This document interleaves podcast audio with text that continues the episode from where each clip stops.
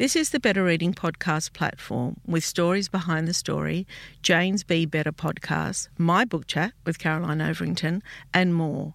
Looking for a particular podcast? Remember, you can always skip to it.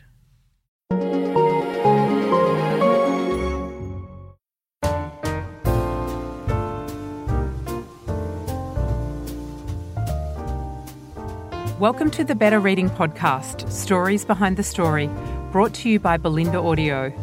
Listen to Bolinda audiobooks anywhere, everywhere. Hi, this is Cheryl Akle from the Better Reading Podcast Stories Behind the Story. We talk to authors about how they came to tell us their story. Emily Perkins, welcome to Better Reading. Hi, thanks for having me. You're a newbie on Yes, this podcast. And a newbie to podcasts, is that right? Yeah, yeah. I'm a big listener of podcasts, but I don't know that I've been on one. No. Well, there you go. It's going to be exciting.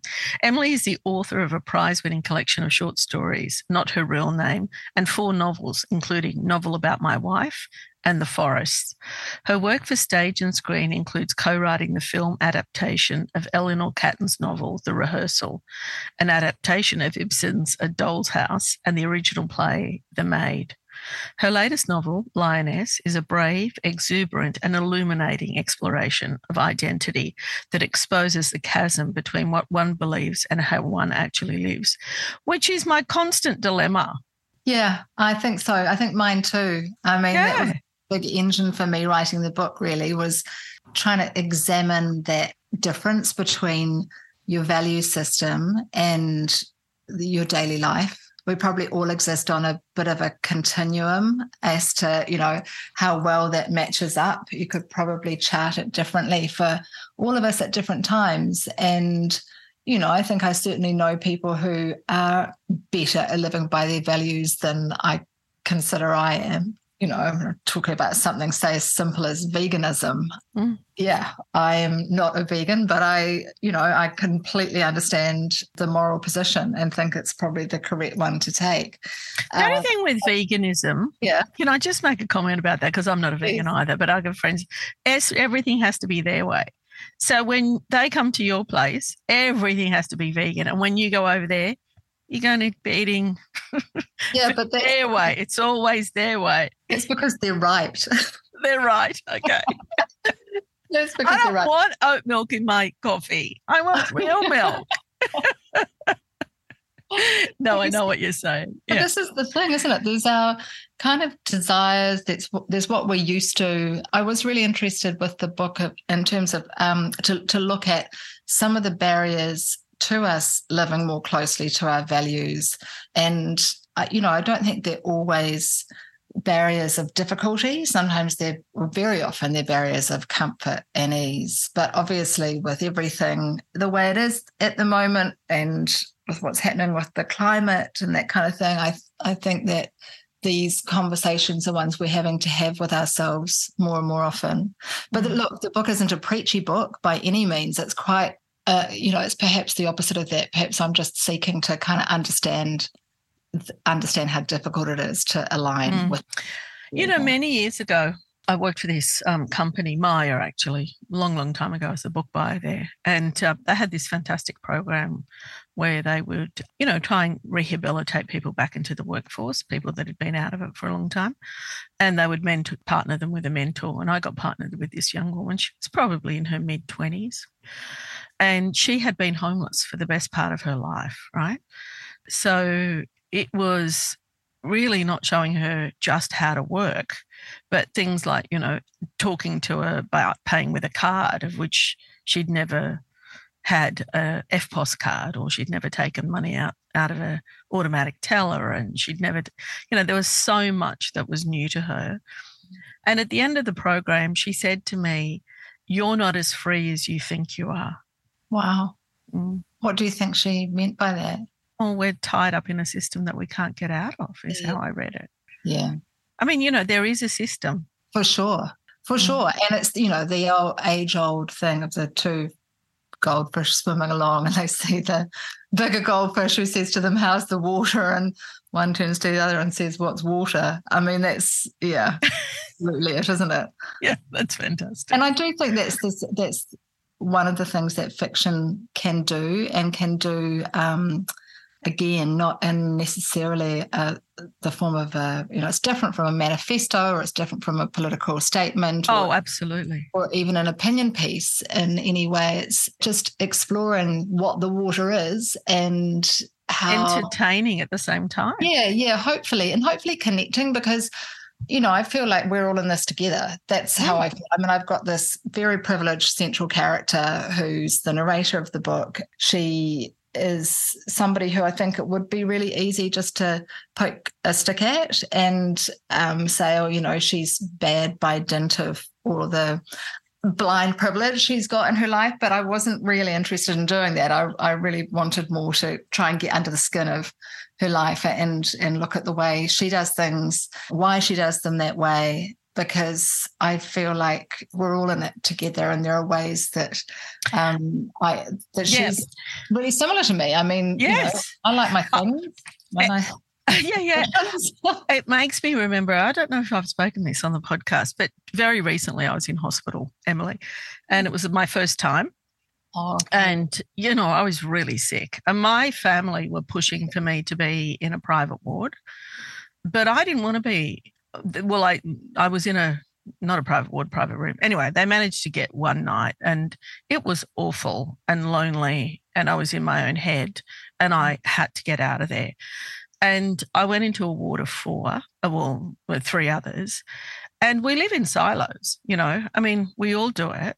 I feel as though if you were to ask me to describe myself, and you're probably the same, I would say that I have empathy. I'm interested in politics. I engaged, you know, social justice, you name it. I mean, I'm trying always to do the right thing by people and by the way we live. However, what I saw in that hospital, there were people I would never have met in yeah. in my work in my home life you know and there were a lot of it there was a lot of hardship you know it's a, it was a hospital in the central business district so people from all walks of life and because i was there for such a long time and people were coming in just for one night stay or two night stay i met a lot of people and in the end i couldn't wait to meet the next person to hear their story and i just i had to kind of remind myself and I hadn't thought about that for a long time, of how privileged I am.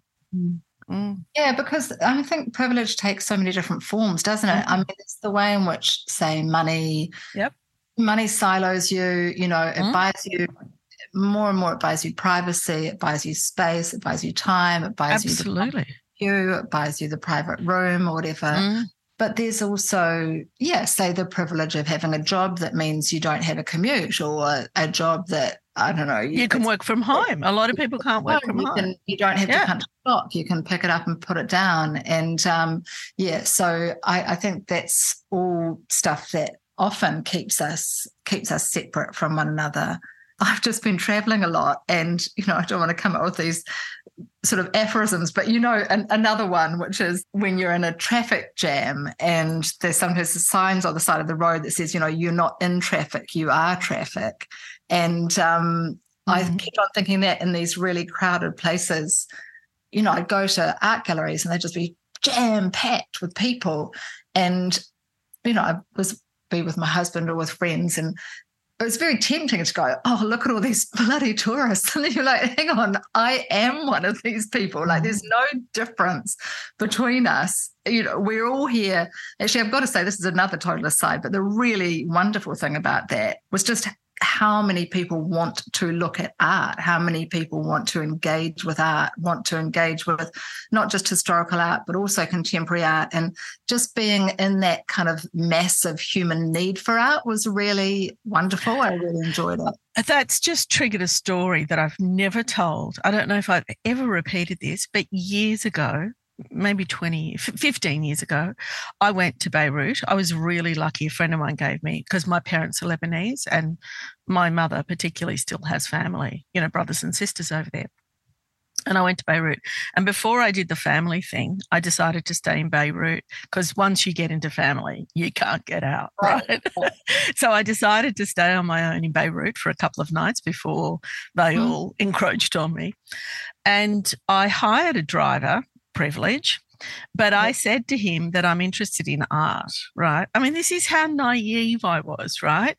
I said to him, I, I would really like to see some art. So I'd like to have some good food. I'd, and the first gallery he took me to, and art is everywhere in Beirut, but it was such a shock the brutality of this photography exhibition that he took me to.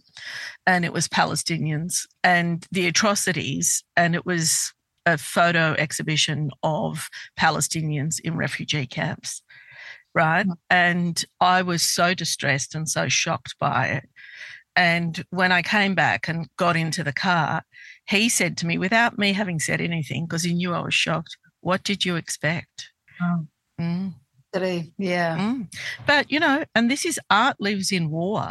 Yeah, yeah. It does. Like there's, you know, there's so much. I mean, this is a way that people can express themselves. Oh, right. God, that's, that sounds like a yeah, really yeah. profound experience. So that was my experience. And, you know, I feel as though with that trip and, and with any travel, and you'll know this having traveled, you come back a different person. If you're really looking, if you're really looking, then you come back and you, you, you know, you see how it's sort of other people leave. We, we, do it, isn't it? Yeah. yeah. I mean, I mean, I just a couple of months ago came back from Mexico. Gosh, that was an eye opener. I'd love to go to Mexico. Highly recommend it. Highly recommend it. Okay, so I want to start. So you've been writing for a while. Tell me how it all started. Tell me where you grew up and how it is that you came to writing. Yeah, sure. Um, well, I grew up in in New Zealand in Auckland. I was born in Christchurch, but my parents moved quickly to Auckland when I was a baby, and I grew up there. And then I was a teenager in Wellington, so I sort of bounced around different New Zealand cities. But I was an early reader. I think sometimes it just happens. Like one of my kids was like that too. You, it's mm-hmm. almost like you don't get taught to read; you just sort of pick it up, and mm. then um, and you can't stop it. And you can't stop it. And then no. it, it was an addiction for me, a complete compulsion. I just, I loved stories. I loved being lost in stories. I read things and read them again and again. And I, I almost felt like, you know, when I think back, I almost feel like I kind of was a book in a mm. way when I was little. You know, I wasn't the classic um, you know, there was a lot of emphasis at my school on sport and uh, all those sorts of things that weren't my bag. So I had reading, and it sort of seemed to follow from that that I was interested in writing and doing, yeah, the, this thing that I loved so much as um, engaging with as, as a reader. I wanted to try and express myself in that way with writing too. Did you so, think it was doable? as age? a career. Um, I didn't really didn't cross my mind, and mm. then I was also a, you know really into drama and youth theatre and those sorts of things. And I got cast in a TV show when I was about sixteen, so I left school quite young to do mm. that. And then I went to drama school after that. And then I was really struggling to get work. And I just yeah, I must have been about 22. And I just thought 21, 22, I just thought, no, this isn't for me. I couldn't I couldn't cope with the business of having somebody else say when you got to do something. You know, I mean, I because it's storytelling in a way, but you're telling somebody else's story. Yeah, and and just I, I suppose I could have devised my own work. I think that they're much better at training um, students, you know, or giving students the skills to do that these days. So I had been writing all this time, but just little piecemeal bits and bobs. I never finished anything. But I knew people who'd done this writing, creative writing course at Victoria University in Wellington, which was at the time run by, um, established and run by the poet Bill Manhire. And you had to apply to get in. Um, so I managed to cobble enough together to put an application together and was lucky enough to get in. And then I had to write a short story, I think, as part of that course. And that was the first thing I had published. So kind of went from there. So the first thing you wrote got published? Yeah. The first Show thing off. I, um, I know it was pretty it was pretty amazing. Like I was, I couldn't, I really couldn't believe it. And it was published in a literary journal here.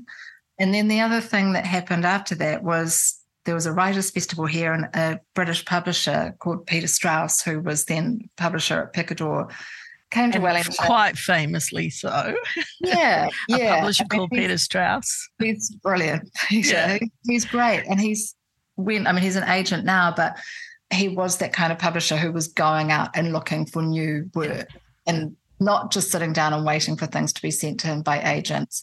So he was out here and the editor who put my story in a journal, you know, put it in front of him and and then we started a kind of correspondence after that, which is what led to my first book. So it was pretty a lot of good fortune and I think also having a couple of champions you know that's something that gets underestimated mm-hmm. in the world say of writing but maybe in the arts in general is you're really lucky for you know it's really good fortune to have people who get your work and who are keen to back you and you know the publishing world is full of people who want you know who love reading who love writing Who Who loves love- story. who love stories. I mean, it's it's why people. I want to I want to touch on that. That's a really good point because I often say to people when they want advice about being published, it's not the first publisher that makes you an offer that you go with. There has to be a fit, you Mhm. know, in Yeah. terms of you have to have a connection. You have to feel like you want to work with this publisher and the publisher wants to work with the author because it's a creative partnership in the end, isn't it? And it's there's a lot of work that's involved and there's a lot of toing and froing, but also too that these people become champions of your work, not just externally, but even within the publishing house. You know, from Mhm. very early on, that has to be apparent. And you know, because um, and things change over the years as well. So I've always had my publishers have been based in the UK, but I moved when uh, Peter left Picador, and then the woman who was my agent, Alexandra Pringle, went to Bloomsbury as a publisher. So I ended up going there with my book novel about my wife and the Forrests. And then Alexandra, who's a sort of publishing legend as well, has recently retired. So, you know, I was really hoping to continue the relationship with Bloomsbury, but of course she wasn't acquiring anything. So it was a little bit, I mean, not exactly like starting over, but certainly mm-hmm. knowing mm-hmm. that there are meetings being had where your work is one of several that are under discussion of are they going to take this book on or not? And yeah, really hoping, I was really hoping that they would. And for Um, somebody that's never been rejected, probably. Well, it's funny. I know. It was, I was just thinking that when you asked me about that first story, and I feel like um, I definitely had been rejected. I've definitely sent short stories to places that have okay, all right. Ready to pop the question? The jewelers at BlueNile.com have got sparkle down to a science with beautiful lab grown diamonds worthy of your most brilliant moments. Their lab grown diamonds are independently graded and guaranteed identical to natural diamonds, and they're ready to ship to your door. Go to BlueNile.com and use promo code LISTEN to get $50 off your purchase of $500 or more. That's code LISTEN at BlueNile.com for $50 off. BlueNile.com code LISTEN. Everyone knows therapy is great for solving problems, but getting therapy has its own problems too, like finding the right therapist, fitting into their schedule, and of course, the cost. Well, BetterHelp can solve those problems. It's totally online and built around your schedule. It's surprisingly affordable too. Connect with a credentialed therapist by phone, video, or online chat, all from the comfort of your home. Visit betterhelp.com to learn more and save 10% on your first month. That's BetterHelp H E L P. Another thing that I've done before, you know, differently than with this book, is I've sold books before they've been completed. So, you know, on the basis of a sample and an outline and that kind of thing. So it was kind of different trying to, you know, like going to Bloomsbury with this book, com- you know, basically complete and and good. I think that's a good way around to do things if you Mm. can. Mm, and there's different ways of doing things. I want to go back to that that first story that was published. Did you get a sense then that it was good enough? Did you like it was so so early in your career? How did you perceive yourself as a writer? Yeah, I had no idea. Mm. Really, no idea. And I remember being in the writing class, and one of the, you know, because we're being workshop, we're workshopping each other and talking about each other's work and putting some pages in that would become part of the story and one of the other students saying that they didn't like something it was like a point of view shift or something like that. And I just went, oh, yeah, yeah, right. Okay. You know, of course. And Bill Manhire, the teacher, was just like, hang on, you don't have to uh, take on everything that somebody says. You don't have to agree with the first thing that somebody says about your work. You just wait, like just to get the feedback and then wait and think about it. So, yeah, look, I, I think when you have that first early publication, it's a sort of wonderful thing that you can never ever repeat. You're mm. in the dark. You've got no idea what mm. your writing looks like out as part of, you know, the, the world of books, or um, you've got no idea how it's going to connect with readers. I was absolutely clueless. I didn't know, you know, I just didn't even know how to conduct myself like as a writer. How is yeah, a writer what, wear in the morning? Writer meant to be like? Am I meant to be yeah. know, all sorts of nonsense that I because was- it is a, a vague. It's not a vague occupation, but I think it is a vague o- occupation when you're starting out. Like mm-hmm. you know, I mm-hmm. know established writers who still can't write author on their yeah know, on their forms they, yeah. they just don't do it you know even though they're up to their fourth or the fifth book or it is yeah. one of those occupations oh, yeah. where people can doubt themselves for a long time i think uh, so and and also there is certainly when i was you know first being published like in the mid to late 90s there was that funny thing of being a young woman in the world then too like what did that mean what did that look like if you had a, any sort of public interaction or engagement it was the kind of the age of pe- were people being bad girls or you know their whole sort of ladette idea i mean i just didn't even know i sort of felt like oh should i be constructing some kind of persona i mean i didn't and couldn't i was yeah. just only capable of being myself but i do remember really worrying about it that maybe yeah, yeah. was getting it right.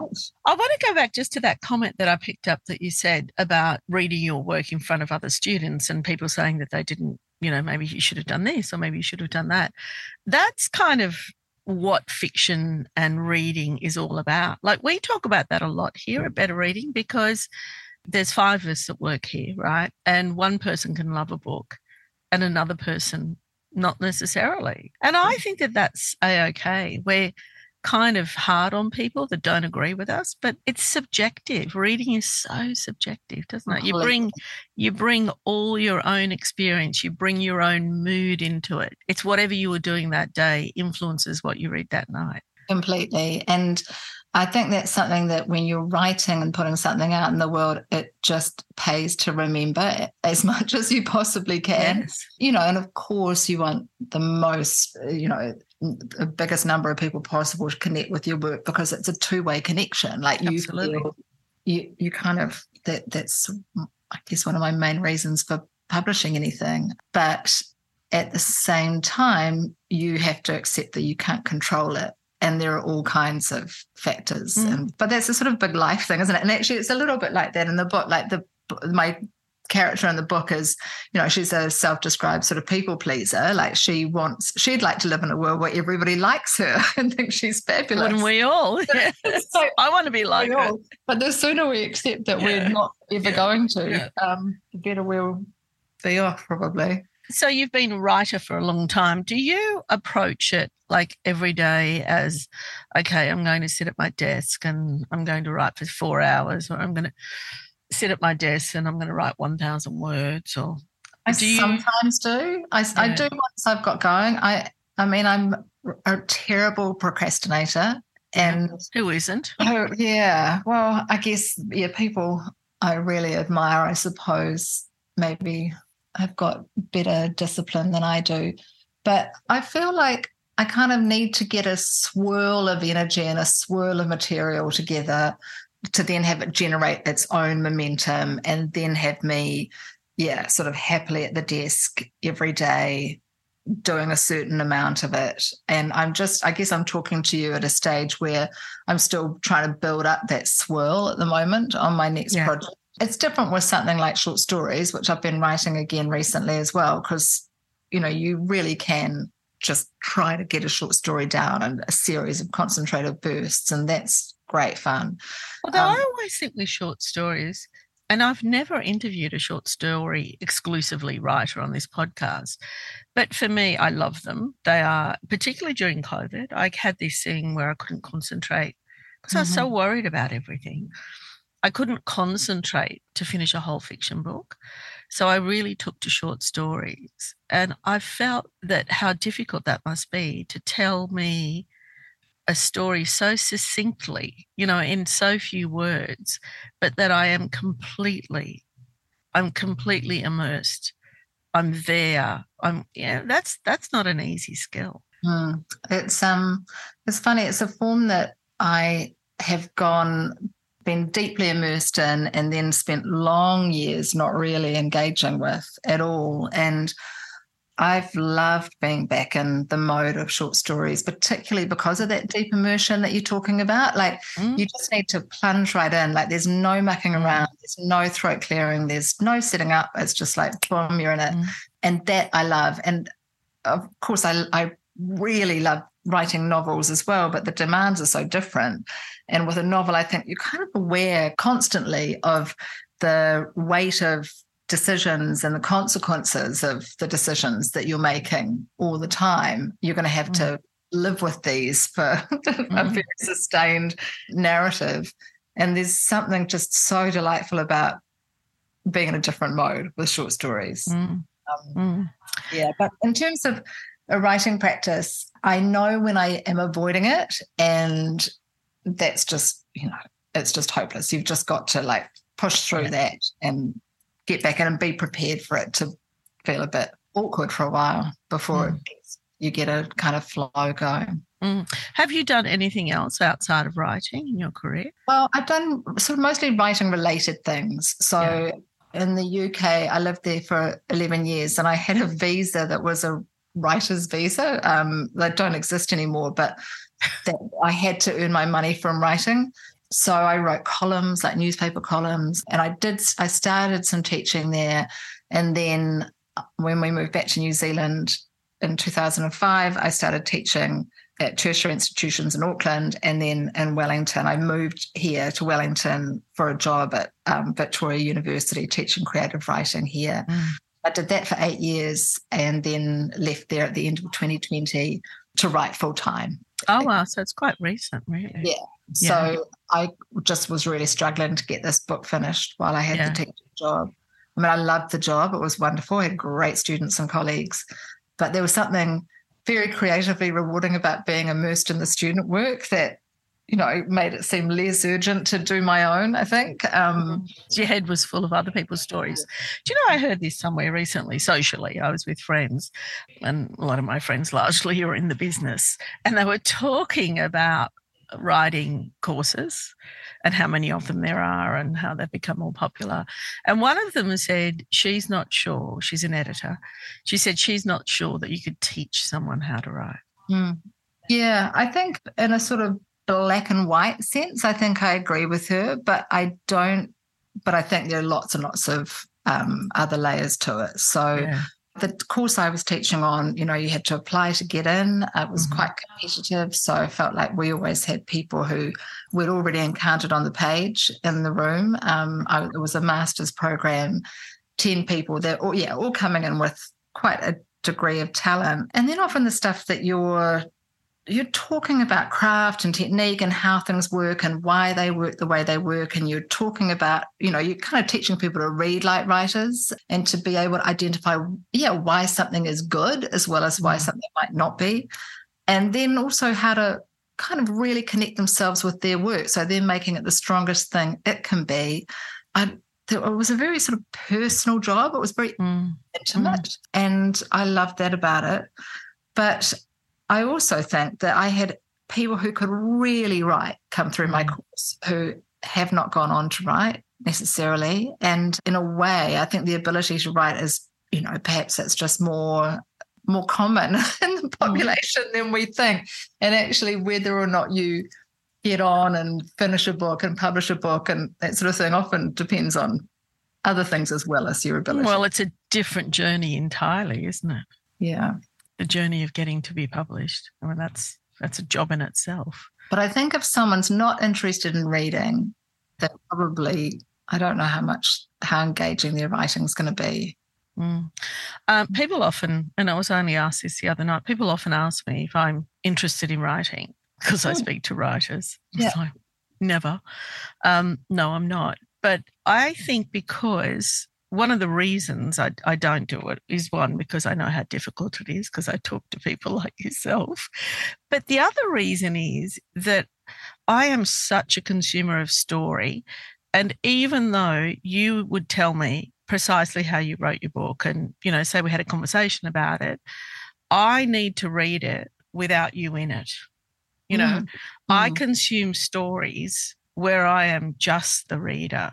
I don't see any editorial. I don't see anything that's cut out. I don't see a novel that's gone from 90,000 words to 60,000. I don't, it's the same as movies. I don't, you know, people say, oh, did you see the camera and the camera came in for me? No, no, no, no. I am just there for the story.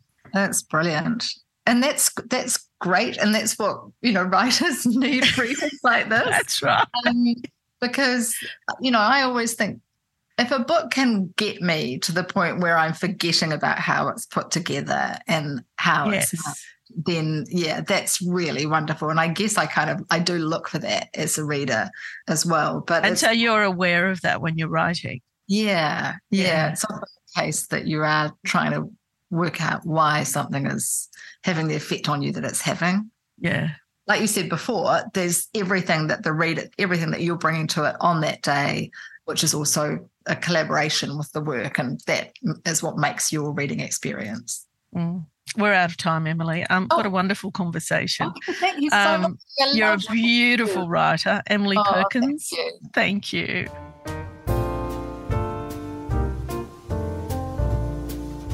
If you'd like more information about Better Reading, follow us on Facebook or visit betterreading.com.au. This podcast is proudly sponsored by Bolinda Audio. Bolinda audiobooks are available on CD and MP3 from online booksellers and bookshops everywhere, or you can download from Audible, Google Play, or the iBook Store. We've also created our own app called BorrowBox that's available from both the App Store and Google Play. All you need to do to get it working is to download the app, join your local public library, and you'll gain access to the world's best collection of ebooks and e audiobooks available for you to loan on your phone or your personal device. Bolinda, we're here to enable you to escape, imagine, grow, and be inspired through the power of storytelling. Bolinda Audiobooks. Anywhere, everywhere.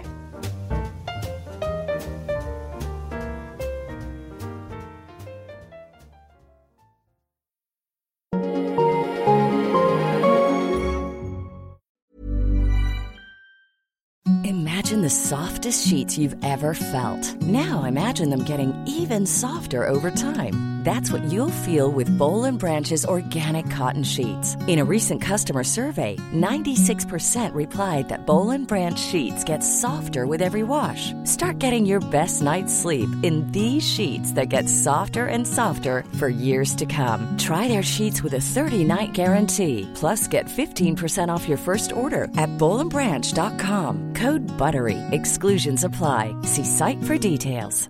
Even when we're on a budget, we still deserve nice things.